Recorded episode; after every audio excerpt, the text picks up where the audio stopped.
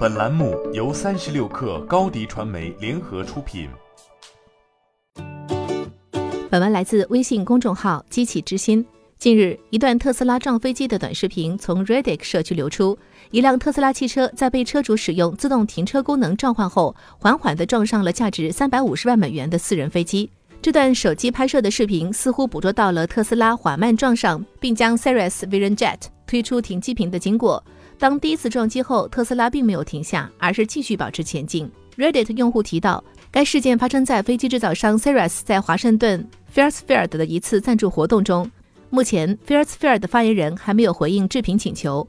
据报道，当时这位特斯拉车主正使用智能召唤功能，这项功能让特斯拉汽车能够离开停车位，并绕过障碍物抵达车主所在位置。也就是说，只要汽车在你的视线范围之内，只需要使用智能手机上的特斯拉应用程序，就能在两百英尺之外召唤你的汽车。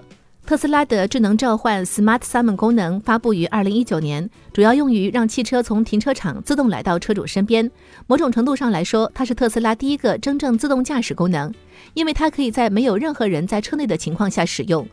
特斯拉 CEO 马斯克说过，智能召唤是该公司有史以来最火爆的功能。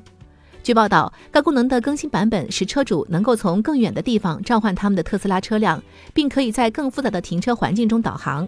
网友表示，如果特斯拉连飞机这么大个的东西都能撞上，那还谈什么自动驾驶？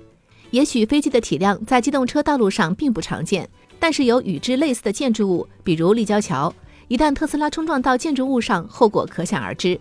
除了安全问题，也有人从经济的角度看待这个问题。通常，交通事故会有保险公司承担不同程度的经济风险，但对于危险性不小的自动驾驶系统，有人不禁发问：会有保险公司愿意承保吗？